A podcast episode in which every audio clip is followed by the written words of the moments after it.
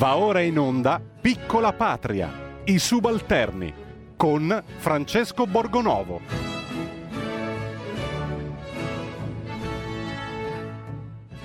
Buon venerdì e buongiorno, stiamo trasmettendo da una Milano che ha ritrovato un po' dei momenti brutti di lockdown, di silenzio la sera dopo le 11 e continua a esserci polemica tra le istituzioni regionali, tra il governatore Fontana e il governo perché eh, sapete che la Lombardia ha iniziato la didattica a distanza almeno in parte, eh, dice Fontana, o riduciamo la gente che va a scuola o riduciamo la gente che va a lavorare. E dal suo punto di vista le, il ragionamento regge, nel senso che eh, li avete viste le immagini sui trasporti pubblici, sulle, eh, sulle metropolitane, sugli autobus, anche se ci sono orari in cui la gente si comporta bene, cerca di stare attenta, è chiaro che nel, nei momenti di punta l'ingolfamento è forte e quindi forse si poteva fare qualcosa prima, no? Io mi domando, eh, ma questi famosi banchi a rotelle del ministro Azzollina, eh, a parte servire a fare gli autoscontri in classe, e ci hanno fatto perdere un sacco di tempo, eh, non sono arrivati eh, quasi da nessuna parte, comunque sono arrivati eh, a scaglioni e in modo abbastanza sparso, eh, ci hanno fatto perdere un sacco di tempo, un sacco di energie che forse si potevano dedicare a mettere in sicurezza le scuole oppure a dare dei sostegni anche economici alle regioni per eh, gestire i trasporti in maniera diversa, in modo che fossero più sicuri e che i ragazzi potessero andare a scuola, perché eh, chi è contrario alla didattica a distanza qualche ragione ce l'ha. Io per esempio sono molto, sono molto scettico sul fatto che la didattica a distanza funzioni, uno perché grava sulle famiglie che devono tenere a casa eh, i ragazzini, che eh, non è detto che abbiano un computer che funziona perfettamente, non è detto che abbiano gli spazi all'interno della casa per gestire al meglio magari uno o più figli, perché questo è anche il problema. E insomma, poi ci sono tutta un'altra serie di problemi che hanno a che fare proprio con il vivere all'interno di una classe, il vivere all'interno di una comunità. Eh, in Lombardia noi lo sappiamo, ma anche chi ha vissuto il lockdown dalle altre parti, cioè togliersi il rapporto con la comunità, il rapporto con le altre persone significa perdere un pezzettino di umanità. E oggi ne parliamo con due ospiti molto importanti che hanno cose tanto interessanti da dire. Adesso però per iniziare bene quest'ultimo giorno della settimana ci sentiamo così qualcosa che porta un po' di allegria.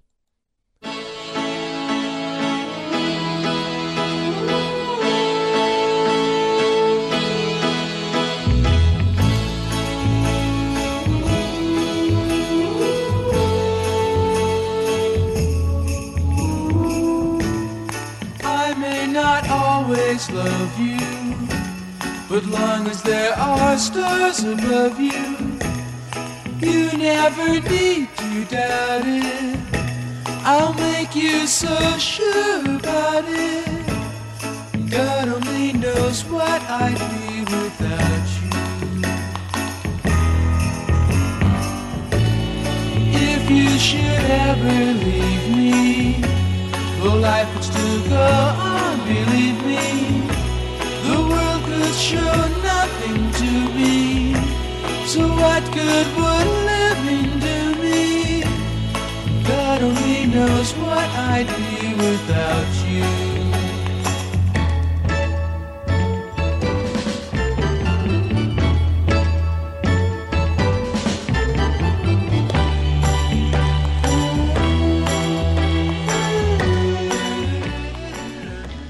Questi erano i Beach Boys, God Only Knows, solo Dio lo sa, e solo Dio lo sa come andrà a finire questa, questa situazione. Io do il buongiorno e il benvenuto a RPL a Daniele Novara.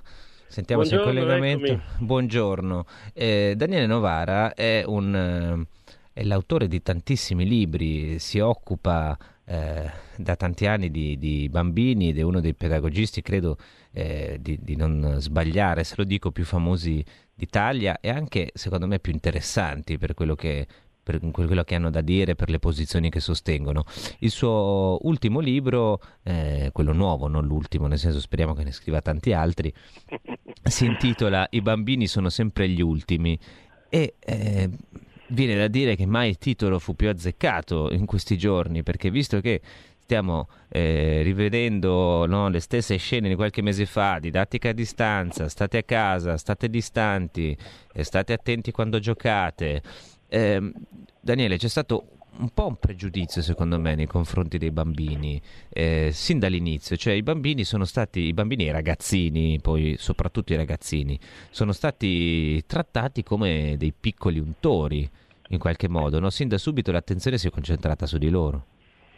Sì, certo, devo dire la faccenda va avanti, adesso sono stati presi di mira un po' di più i ragazzini, insomma, che eh, sono continuamente minacciati. I ragazzini sono state chiuse le serate, poi sono state chiuse le attività sportive, no, le sportive, non so se mi spiego, ecco, eh, il ragazzino ha un estremo bisogno di, di, fare sport, movimento, di scaricare e infine adesso vogliono chiudere mh, mm, ai ragazzini ancora, ancora le scuole. È una situazione veramente dal punto di vista tecnico uh, inconcepibile, ecco, dove, dove si vuole arrivare, dove si vuole arrivare.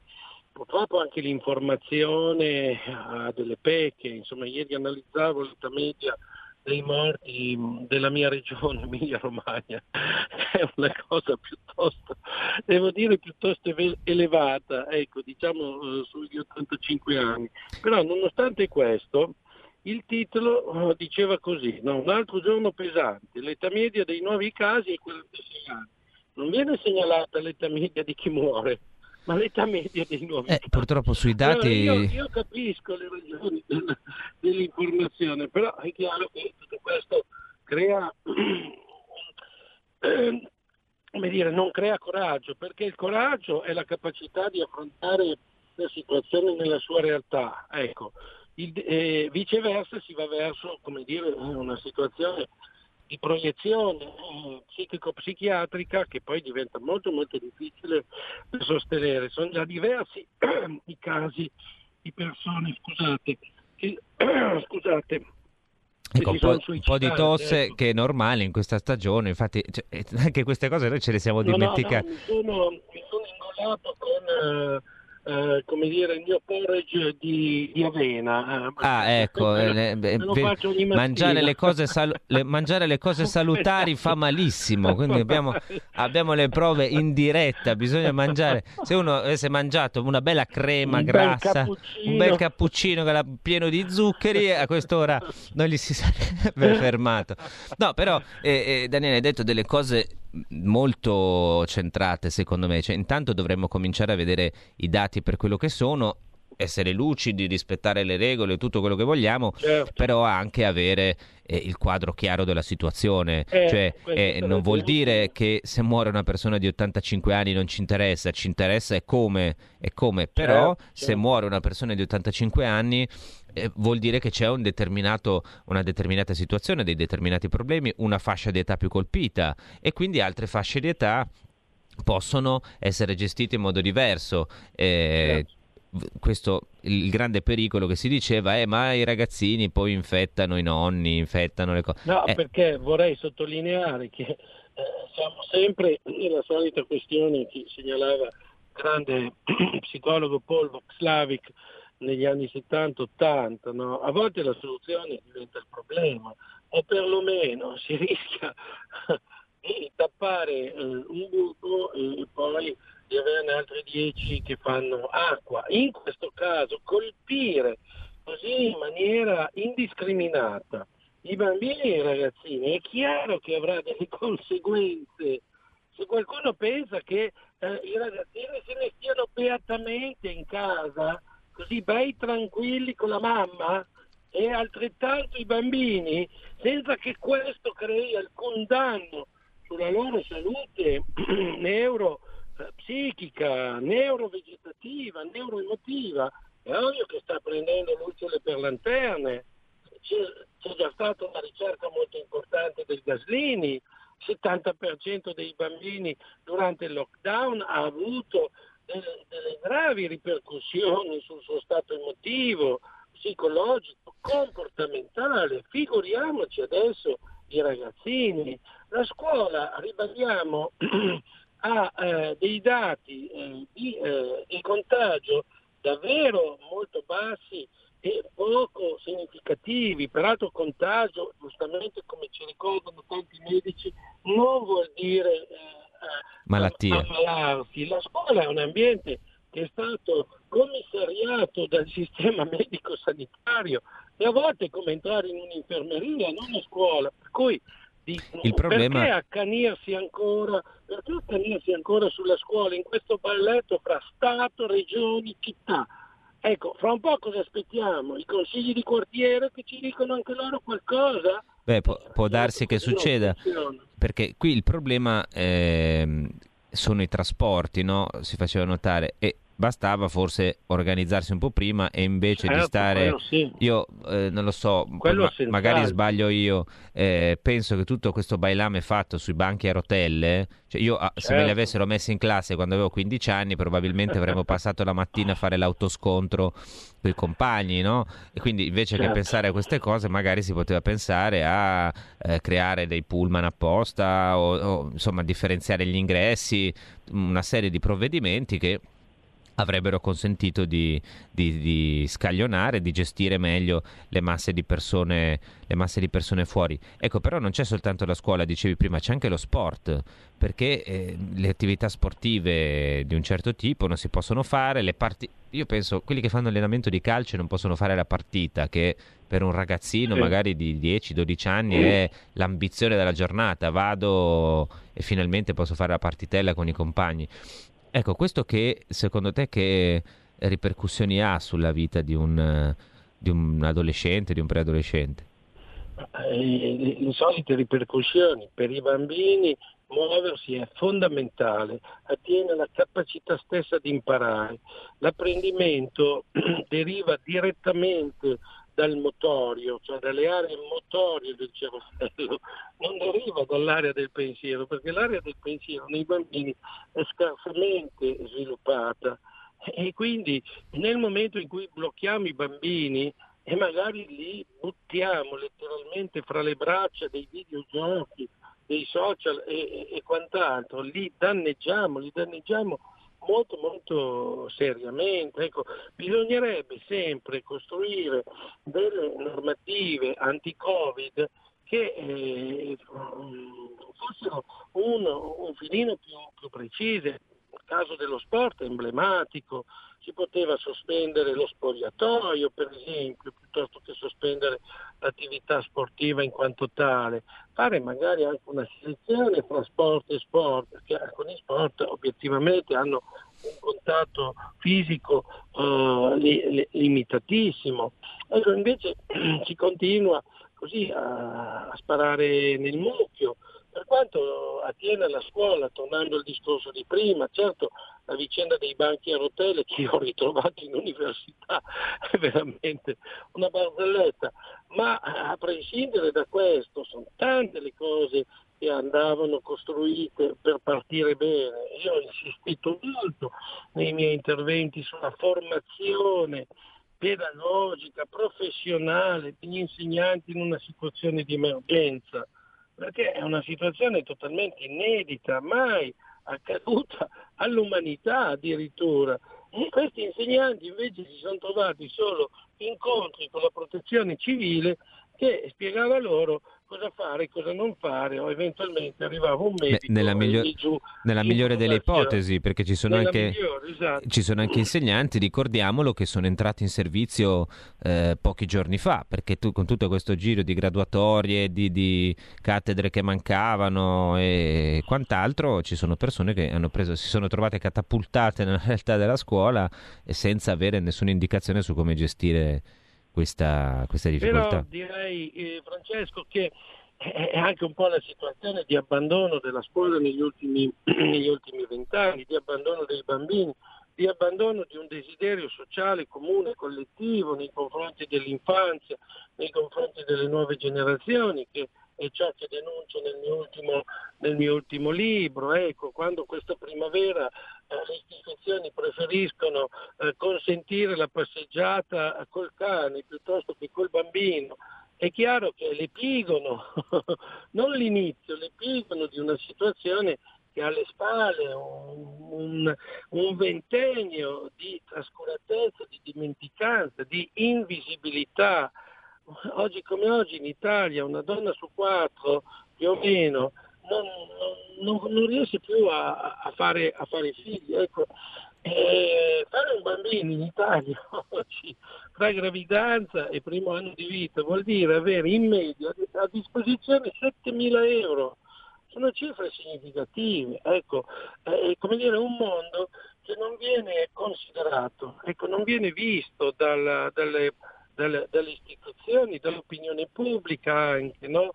Non so, penso anche al mio caso, avrei avuto molte eh, come dire, indicazioni da dare anche a tutti i virologi, epidemiologi che si sono occupati della riapertura delle scuole. Però ecco, questo tipo eh, di negoziazione con gli esperti dell'educazione, della scuola, dell'apprendimento non è avvenuta.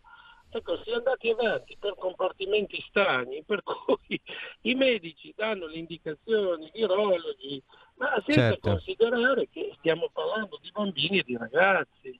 Certo, e purtroppo spesso io credo che consideriamo anche la vita dei ragazzi, dei bambini e anche degli adulti un po' come mero funzionamento fisico, no? pensiamo al corpo un po' come una macchina che deve andare e poi ci dimentichiamo di tutto quello che c'è intorno. Diceva prima Daniele Novara, eh, il movimento, lo sport, la passeggiata, l'apprendimento, la cultura, lo stare in una, in una comunità e vivere, lui lo scrive nel suo libro, questo processo osmotico quasi no? con gli altri con gli altri ragazzini. Io eh, ringrazio Daniele Novara per il contributo che ci ha dato, spero che qualcuno eh, le coinvolga, magari si rivolga anche lui da par- insomma, nelle istituzioni per sentire qualche consiglio o comunque faccia, qualche politico faccia uno sforzo, si compri il libro, eh, se, se, lo legga, anche se appunto ri, ne ridiamo un po' perché sono sempre cose, speranze che cadono un po' nel vuoto, però se non lo leggono i politici, leggetelo almeno voi con i soldi del MES, usateli per questo,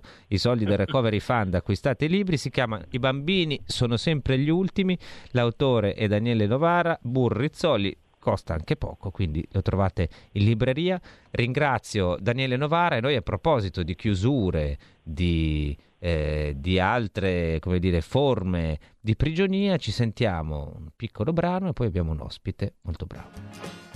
On a Monday I was arrested. Uh-huh. On a Tuesday they locked me in the jail. On a Wednesday my trial was attested. On a Thursday they said guilty and the judge's gavel fell. I got stripes, stripes around my shoulders. I got chains, chains around my feet. I got stripes, stripes around my shoulders. And them chains, them chains, they're about to drag me down on a Monday. Got my striped breeches uh-huh. on a Tuesday. Got my ball and chain. Poor boy. On a Wednesday, I'm working digging ditches. On a Thursday, Lord, I beg them not to knock me down again. I got stripes, stripes around my shoulders. I got chains, chains around my feet.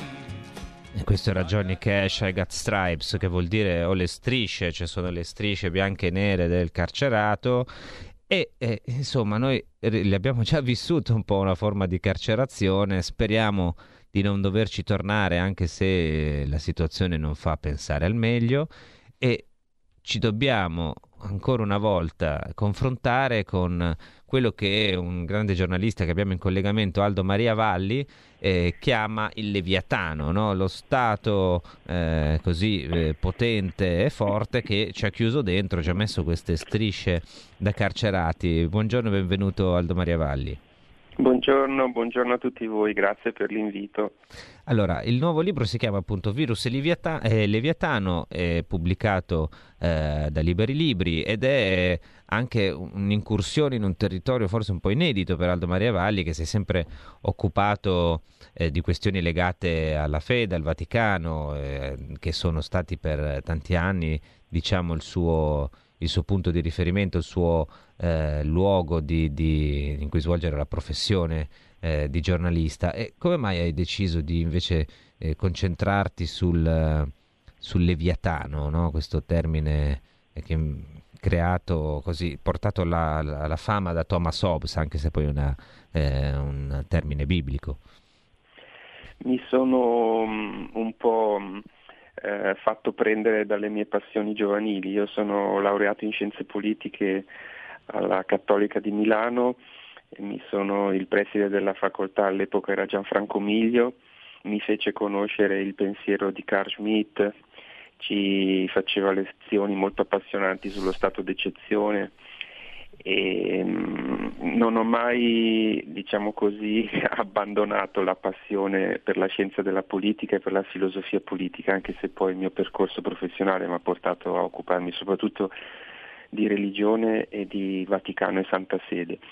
Nei mesi del lockdown, di fronte a quello che ci stava capitando e che stavamo vivendo, mi sono posto alcune domande e mi è venuto naturale tentare di dare alcune risposte proprio sul terreno della filosofia politica ed ecco quindi questo piccolo libro, questo saggio nel quale mi pongo il problema di che cosa ci stia capitando relativamente al, al nostro sistema politico appunto istituzionale che sta subendo stravolgimenti notevolissimi ma in una quiescenza, in un silenzio quasi generali, come se tutto ciò fosse del tutto normale.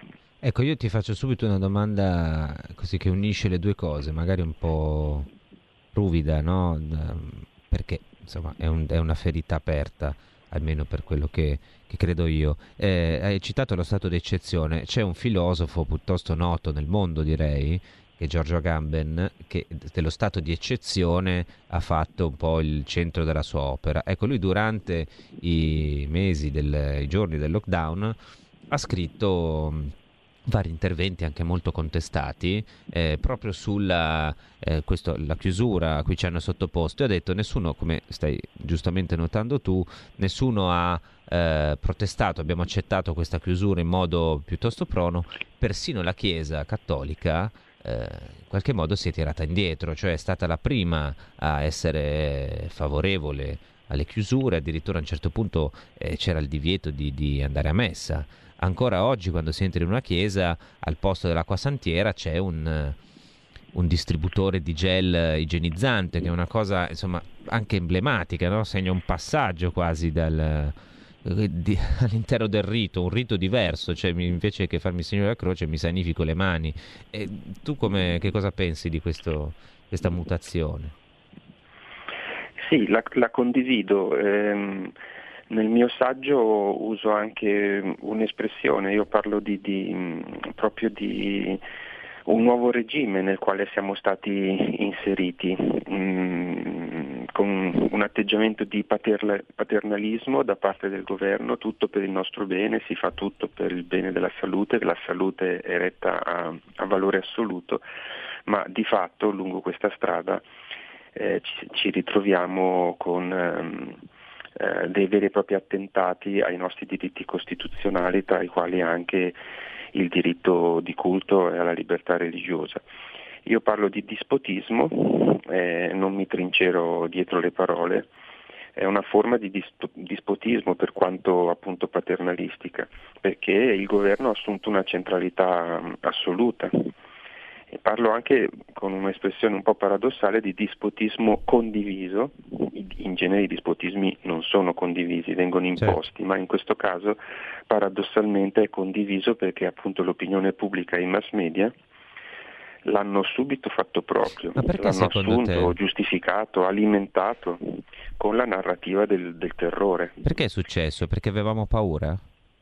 ed eccoci quindi appunto nel Leviatano, questo colosso autoritario che controlla tutto minuziosamente, che entra anche nelle nostre case ed evidentemente la paura, il terrore è stata la molla decisiva e qui siamo in, in un classico un po' delle, delle rivoluzioni di stampo socialista che eh, a partire dalla grande rivoluzione francese che puntano proprio sul terrore al fine di manipolare le coscienze e di controllare tutto. Se lo schema si è riproposto sia pure, possiamo dire, con toni mm, soft, sempre nel quadro appunto del, mm, del paternalismo, del lo facciamo mm, per voi, andrà tutto bene, ma di fatto lo schema si è riproposto ed è un dispotismo eh, alquanto, alquanto al di là delle forme che vogliono essere soft, alquanto pervasivo. Abbiamo visto appunto che si è arrivati alla, quasi a, a ipotizzare che, che,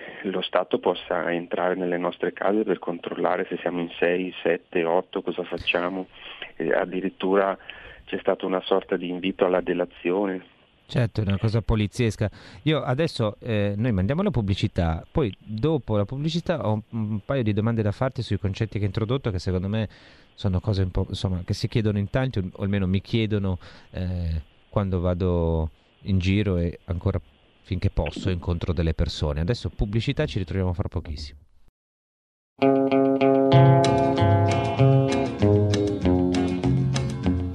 I hear the train a coming It's rolling around the bend, and I ain't seen the sunshine since I don't know when. I'm stuck in Folsom Prison, and time keeps dragging on. But that train keeps rolling on down to San Antone. When I was just a baby, my mama told me, son, Always be a good boy, don't ever play with guns. But I shot a man in Reno just to watch him die. When I hear that whistle blowing, I hang my head and cry.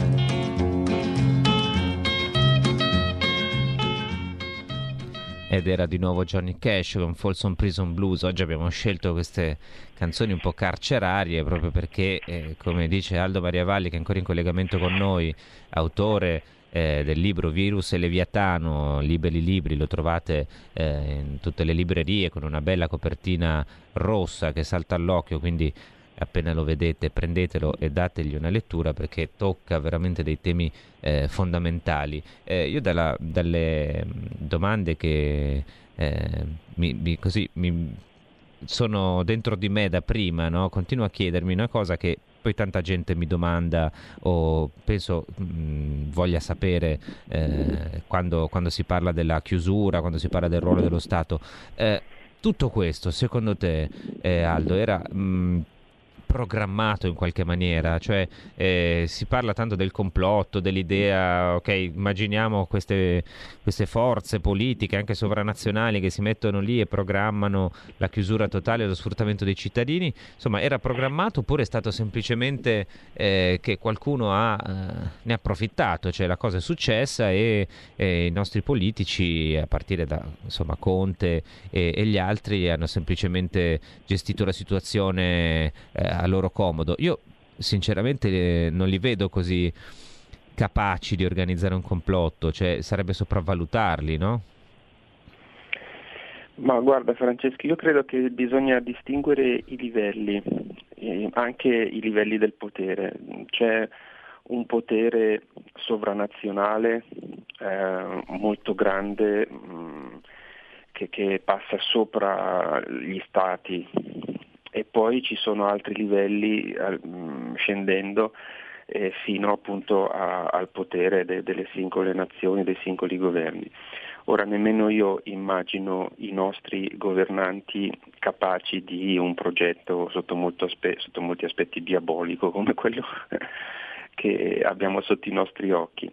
Però se andiamo ai livelli alti, quelli internazionali, quelli sovranazionali, qualche sospetto ci viene qualche manovra la, l'abbiamo vista in atto e alcuni sintomi li abbiamo notati. Eh, tutti cercano di dirsi non complottisti no? quando si affrontano questi argomenti, ah ma io non sono complottista però, invece guarda io proprio perché mm, ho questi antichi studi di, sul potere e sono cresciuto un po' alla scuola appunto, dicevo, citavo prima il professor Miglio del suo estremo realismo politico eh, io mi dico complottista. io ritengo che il potere in realtà complotti sempre. Se parliamo di questi poteri molto alti, sovranazionali, di quelli che io chiamerei un po' i santuari del grande potere, che a quei livelli mescola diversi elementi, quello politico, quello finanziario, quello economico, quello culturale. E questi poteri elaborano strategie nei loro santuari che poi vengono messi in atto a seconda delle occasioni, delle circostanze. Io non so se la faccenda del coronavirus sia stata scatenata appositamente, ma di certo questi santuari hanno colto la palla al balzo per applicare alcuni schemi. E, qui, e poi a cascata tutto ciò eh, arriva fino a, appunto ai singoli stati, alle singole nazioni. E il risultato è mm, da un lato appunto una riduzione delle nostre libertà, dall'altro il fatto che la riduzione delle libertà in nome del terrore ci sembra del tutto giustificata. E infine la, la constatazione che in fondo eh, lo fanno per il nostro bene. E quindi siamo portati ad accettare tutto questo. Quindi ci ritroviamo incarcerati, limitati eh, e addirittura siamo portati a ringraziare il carceriere.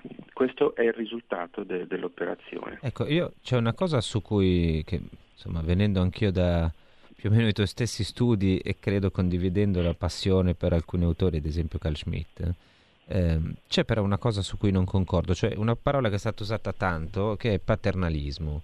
Ecco, io invece credo che eh, tutto quello che abbiamo visto sia un'altra cosa, cioè il eh, maternalismo, ovviamente una mamma perversa, una madre perversa nel senso in cui ne parlava Jung, cioè ehm, il padre è quello che ti mette le regole, ti dice tu le rispetti e se non le rispetti vai incontro eh, a delle conseguenze, no? però nello spazio delle regole tu sei libero.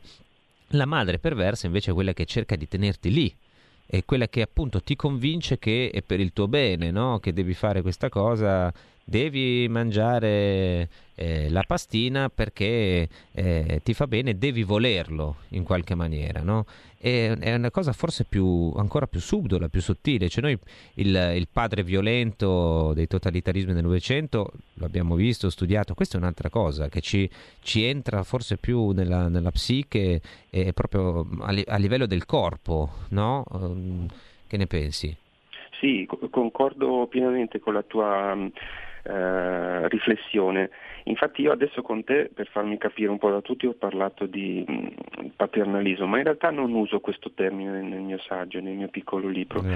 Parlo piuttosto di un dispotismo condiviso, come dicevo prima, e terapeutico, perché usa appunto la salute con la S maiuscola come assoluto rispetto alla quale tutto sacrificare, comprese le nostre libertà costituzionali, il nostro sistema democratico liberale parlamentare. E, ehm, a un certo punto però faccio una notazione che si riallaccia alla tua e dico, mm, mi sembra di, di, di, vedere in tutto questo, in queste richieste che ci vengono fatte, in queste intrusioni continue e minuziose nella nostra vita, proprio l'atteggiamento delle nostre tipiche mamme italiche, non correre, non fare, non toccare, non sporcarti, non salire. E, e quindi vedi che siamo d'accordo su questo piano.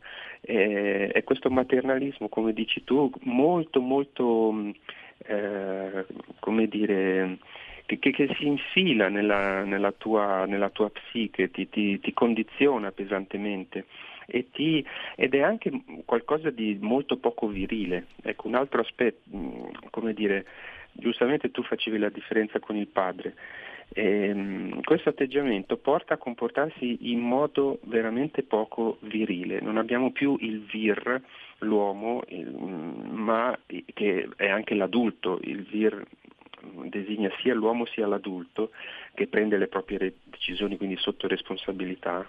Ma abbiamo un po' il bimbo, il piccolo eh, condizionato, cioè siamo tutti trattati come bambini insomma. e condotto per mano ed è quello che stiamo vedendo ci portano a questa condizione, anche con l'eccesso della, della normatività, no? con la minuziosità delle norme, in un labirinto nel quale a un certo punto tu non ti orienti più, per cui a un certo punto diciamo ma, eh, affidiamoci a loro, facciamo come dicono loro. Ma secondo te, eh, io pensavo mm, che insomma dopo la prima eh, ondata eh, dopo la prima ondata non solo di virus, ma anche di questa forma di dispotismo, un pochettino avessimo, l'avessimo imparata, no? cioè avessimo cominciato a riconoscere i meccanismi di questo potere perché eh, non è che siano passati inosservati, tanti li hanno messi, li hanno messi in luce, qualcuno insomma anche se proprio non è che abbia avuto grande spazio sulla, sulla grande stampa o le televisioni, però insomma una, una, forma di reazione c'è stata, quindi pensavo che fossimo un po' più eh, vaccinati ecco, rispetto a, a questa forma di dispotismo. E invece mi ritrovo mesi dopo a rivedere tutto esattamente uguale, cioè la gente che perde lucidità, che si spaventa, e di nuovo i titoli dei giornali, di nuovo i banner sui siti con il conto dei contagi, cioè è, ehm, è davvero così facile sottomettere, provocare la sottomissione vedendo, volontaria delle persone. Lo stiamo vedendo Francesco, è così, mm, quando tu agisci sulla leva, sulla leva del, della paura, del terrore, e metti appunto la salute con la S maiuscola al centro di tutto e ne fai un assoluto, è molto facile poi giungere a un condizionamento. E, mm, tu conoscerai sicuramente il mondo nuovo di Aldous Huxley, dove l'autore immagina che il condizionamento di queste persone divenute ormai automi nelle, nelle mani del, del potere avvenga durante la notte, no? attraverso la somministrazione di, di alcuni messaggi che, che, entrano nella psiche e condizionano. E io direi che oggi il condizionamento lo vediamo, avviene davanti alla televisione all'ora dei telegiornali nei massimi ascolti. E, mm, se tu vedi questi telegiornali sono un martellamento costante, terrificante all'insegna della, della paura e quindi sottoposto a questo trattamento eh, l'uomo, la, la, persona finisce per eh, veramente per eh, suicidarsi per la paura di morire. Io uso questa espressione paradossale. Ed è ciò che stiamo vedendo, con, pe, con conseguenze sul piano sociale, economico, psicologico pesantissime, pesantissime. Quindi non conta la portata reale del pericolo, non contano più i fatti, i dati, ma conta la portata percepita, non ciò che è, ma ciò che la gente pensa che sia, sulla base appunto di una narrativa adeguata che viene imposta in modo martellante. Ecco, eh, questo è veramente inquietante. Tra l'altro hai citato Aldous Huxley che eh, insomma, l'ha vista proprio bene. La, questa nostra società che per lui era la società futura io ho anche un po' qualche dubbio eh, su di lui perché eh, forse più che vederla come dire l'ha descritta per, perché fosse applicata perché poi Aldous Huxley faceva parte di un, di un mondo di una corrente di pensiero eh, veramente insomma, era diverso da Orwell, eh, te, un po' teorizzava questa società in qualche maniera, è stato uno dei primi sperimentatori dell'LSD, è stato uno eh, dei eh, sostenitori in qualche modo della rivoluzione eh, psichedelica e anche culturale, da cui poi eh, siamo arrivati anche a questo a questa situazione, ma magari ne parleremo in altro modo. Eh, io invece volevo chiederti un'altra cosa eh, rispetto al, al, tuo libro, rispetto a quello che ci hai, ci hai raccontato fino adesso del, del Leviatano. Eh, uno, eh, come se ne esce? Perché poi la domanda è come si fa a reagire a una cosa del genere?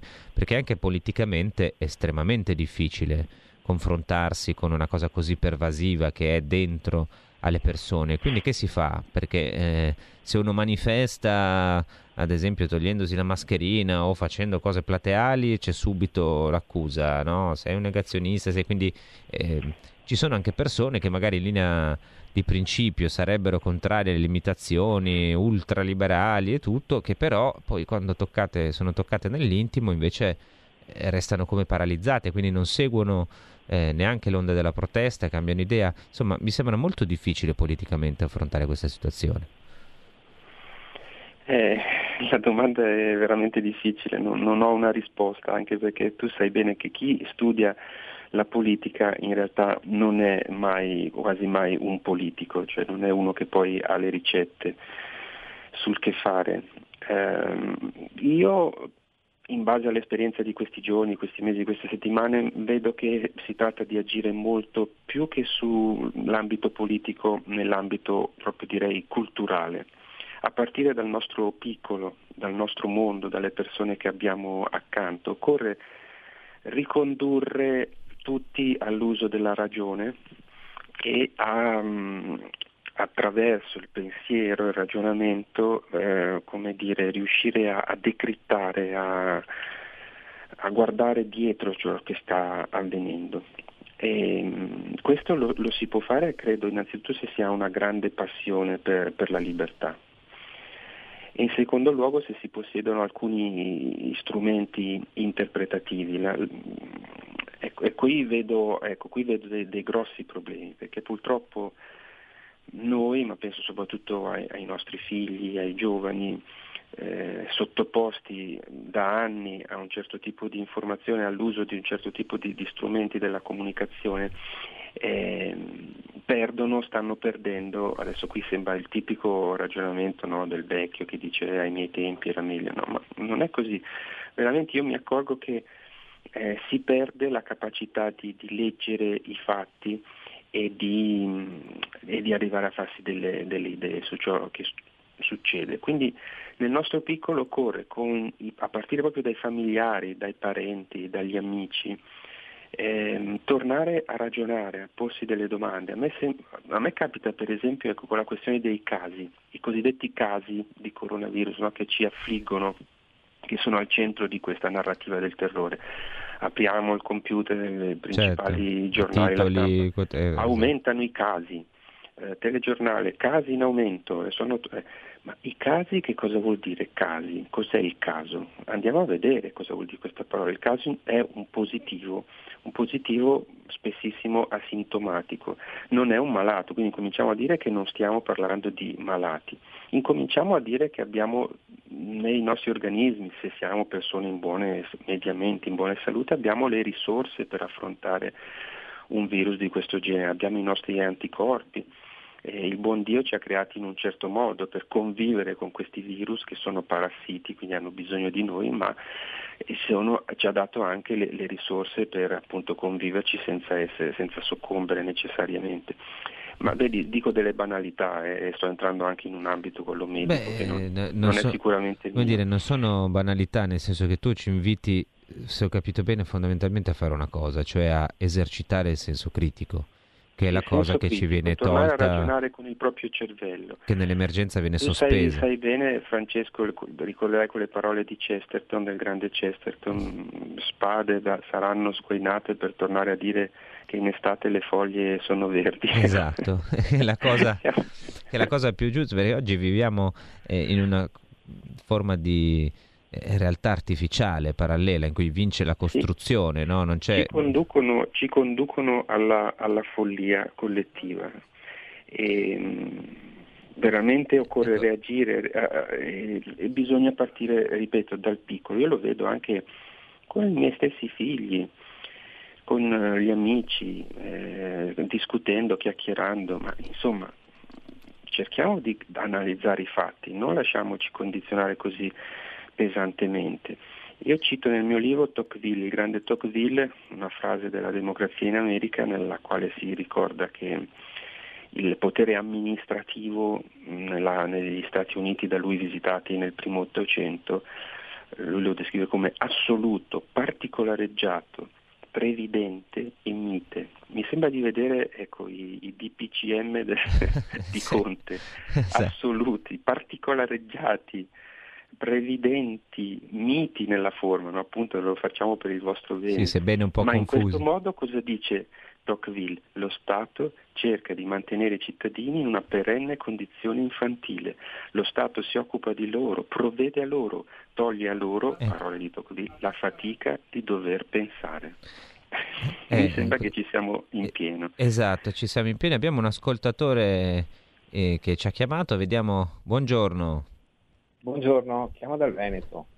Salve, lei è? Eh, mi chiamo Dario. Eccoci, Dario, prego. Allora, io innanzitutto eh, vorrei dirvi che è interessantissimo quello che state dicendo. Apprezzo il fatto che il vostro interlocutore abbia detto di essere complottista, è quello che molti, molti pensano. E il passo successivo, che non è la soluzione, ma è dire ehm, se ci sono questi poteri forti, chi sono questi poteri forti. Allora io vorrei suggerire qualche cosa.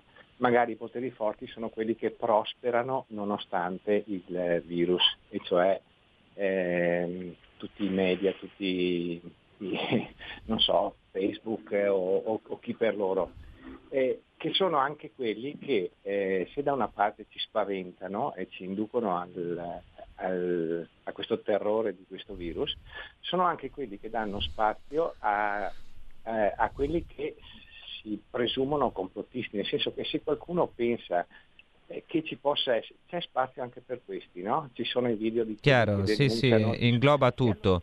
Inglo- eh, eh, ho capito benissimo e sono anche abbastanza d'accordo, cioè è una, un finto spazio di libertà dove c'è, dove c'è posto per tutti, però all'interno di, di questo sistema, cioè ti, ti, domino ma ti do anche l'illusione che tu possa poi dire quello che vuoi, anzi soprattutto se sono cose estreme che poi screditano invece le idee di buon senso, perché poi tutto finisce nello stesso calderone. E, e io chiedo anche ad Aldo Maria Valli un commento su questo, perché effettivamente l'ultima cosa che ti voglio chiedere, però c'è stato questo metodo, no? Cioè eh, immediatamente appena tu avevi qualcosa da dire sul, sull'atteggiamento di Conte, sul conto dei morti, dei, dei casi, eh, diventavi immediatamente pappalardo, ecco no? Eh, o, o, o, peggio, cioè ti trattavano come un pagliaccio negazionista, pericoloso. Eh, io ho litigato qualche giorno, litigato, Dio, non ne valeva la pena. Ho discusso con il sindaco di Pesaro, Matteo Ricci, l'altro giorno in una trasmissione televisiva,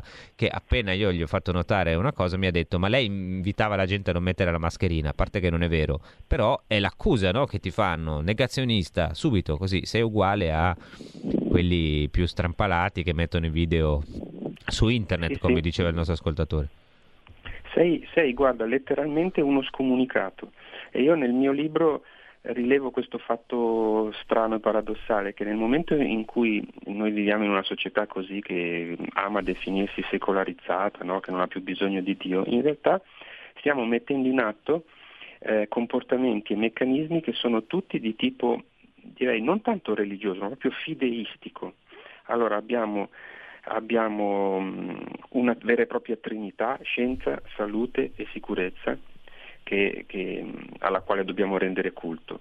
Abbiamo il peccato, il peccato è non collaborare con il governo, di non dimostrarsi responsabili come ci, chiede, come ci chiede il Comitato Tecnico Scientifico. Abbiamo il castigo, castigo di cui la Chiesa non parla più, ma ne parla appunto questo nuovo eh, meccanismo, il castigo è essere letteralmente scomunicati, messi fuori da questa comunità in quanto indegni. Tu contesti, non ci stai, non stai alla narrativa non stai alle sacre scritture, cioè i mass media anche... allineati, la narrativa dominante, sei scomunicato, sei fuori, fino a uh, metterti questo uh, stigma infame del negazionismo, perché il negazionismo è parola che ci porta appunto a chi nega la Shoah e l'Olocausto e quindi sei veramente perverso. Abbiamo la richiesta continua di, di conversione, devi convertirti a ciò che dice il Comitato Tecnico Scientifico, alla tecnoscienza. Abbiamo l'identificazione di, di, questo credere con la salvezza. Se tu credi nel Comitato Tecnico Scientifico, nei, nei DPCM, ti salvi. Abbiamo i nuovi bacchettoni, se ci pensi che sono quelli che giudicano tutto e tutti, ecco tu non metti la mascherina, sei fuori, tu sei un, un irresponsabile. Cioè, Abbiamo, guarda, veramente un classico uh, caso di uh, applicazione di schemi fideistici. Non parlo di religione perché la religione è un'altra cosa, implica l'uso della ragione. Sì, sono più superstizioni. Ma qui siamo nel fideismo, nella superstizione. Ecco, questa è una cosa tipica, no? si citava prima Tocqueville, ma queste cose le abbiamo viste già dalla Rivoluzione francese, cioè la più grande apparente razionalità si accompagna a un, un lato oscuro totalmente irrazionale, che è quello che appunto abbiamo visto a partire da, dal terrore francese eh, in avanti in tutte queste manifestazioni del, dei lumi eh, che rischiarano e dovrebbero condurci a un avvenire radioso. Io ringrazio tantissimo Aldo Variavalli, io vi invito a leggere eh, il suo libro Virus e Leviatano, Liberi Libri, eh, perché tutte le riflessioni che ha fatto fino adesso sono centrali in questo momento eh, e l'unico modo secondo me davvero per reagire a quello che sta succedendo è cercare di mantenere ciascuno di noi la lucidità senza fare gesti plateali ma facendo una cosa estremamente semplice di estremo eh, buon senso quel senso comune avrebbe detto Tom Paine no? che così è tanto bistrattato fare esercizio critico utilizzare eh, tutti gli strumenti che abbiamo a disposizione per capirci qualcosa. Grazie, grazie Aldo Maria Valli, spero che tu ci possa tornare a trovare presto. Grazie a te Francesco per l'invito, è stato un piacere, buon lavoro. Grazie, grazie di nuovo e noi prima di salutarci, visto che l'altra volta non l'abbiamo fatto e Sammy ci ha rimproverato, rimproverato aspramente, noi abbiamo sofferto per questo. Questa settimana facciamo un premio proprio specialissimo.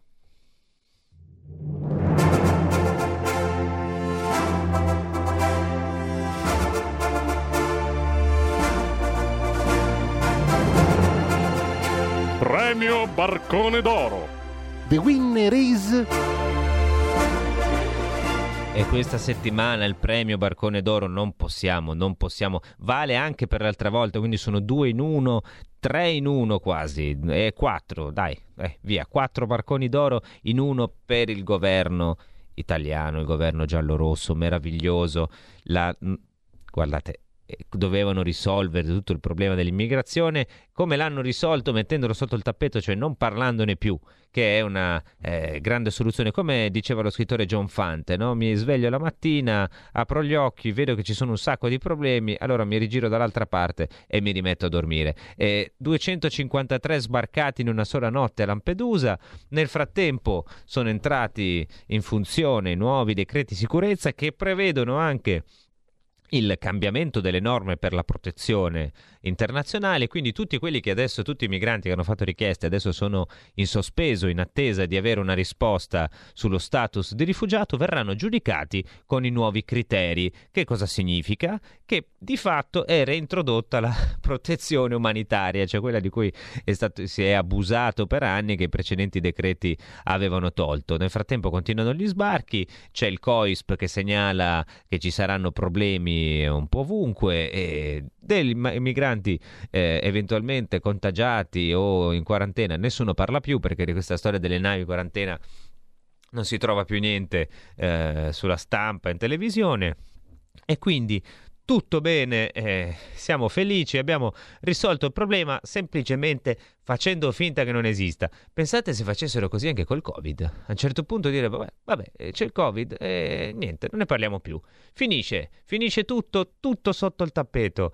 E anche per noi sarebbe forse quasi insomma una cosa positiva. Smetteremo almeno di farci terrorizzare quotidianamente da questa gente. Noi ci risentiamo lunedì. Io vi auguro buon proseguimento con RPL e buon fine settimana a tutti. Sabato sera a casa mia. Tutti! È un bel e, so- e soprattutto buon fine settimana al nostro bel direttore Kainarca, a cui ci prostriamo come di fronte al Leviatano. Grazie di nuovo.